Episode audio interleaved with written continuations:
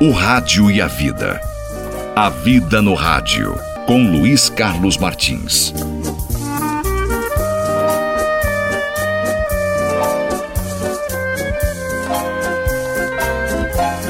Oi, oi, gente querida, um beijo no seu coração, aqui na Banda B, a Rádio do Coração. Tem uma lenda e eu vou contar para vocês, eu acho linda. É uma lenda dos índios Sioux, que certa vez o índio Touro Bravo e a índia Nuvem Azul chegaram de mãos dadas à tenda do velho feiticeiro da tribo e pediram: Nós amamos e vamos nos casar.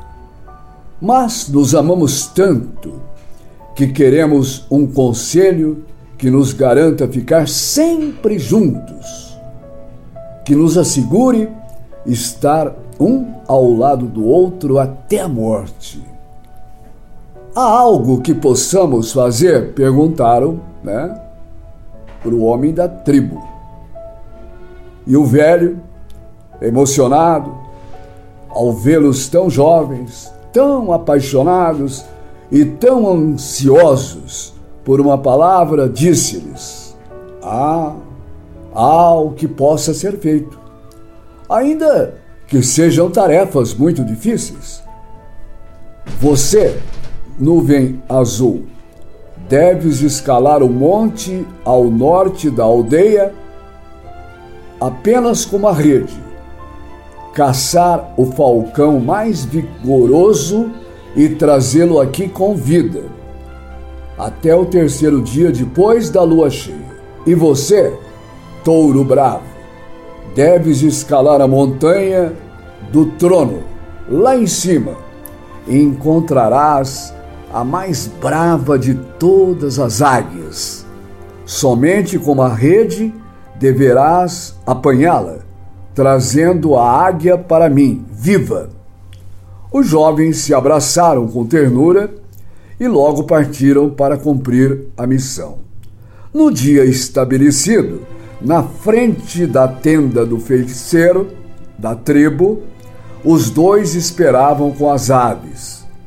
O velho tirou-as dos sacos e constatou que eram verdadeiramente famosos exemplares dos animais que ele tinha pedido. E agora, o que faremos? Os jovens perguntaram: Peguem as aves, amarrem uma a outra pelos pés com essas fitas de couro. Quando estiverem amarradas, soltem-nas, para que voem bem livres. Eles fizeram o que lhes foi ordenado e soltaram os pássaros. A águia e o falcão tentaram voar, tentaram voar, mas não conseguiram. Apenas saltar pelo terreno, ficaram saltando. Minutos depois, irritadas pela impossibilidade do voo, as aves arremessaram-se uma contra a outra, bicando-se até se machucar. Então, o velho da tribo disse: Jamais se esqueça do que estão vendo. Esse é o meu conselho. Vocês são como a águia e o falcão. Se estiverem amarrados um ao outro, ainda que por amor, não só viverão arrastando-se, como também, cedo ou tarde, começarão a machucar um ao outro. Se quiserem que o amor entre em vocês, entre vocês, que esse amor perdure, dure bastante, voem juntos, mas jamais amarrados. Libere a pessoa que você ama para que ela possa voar com as próprias asas.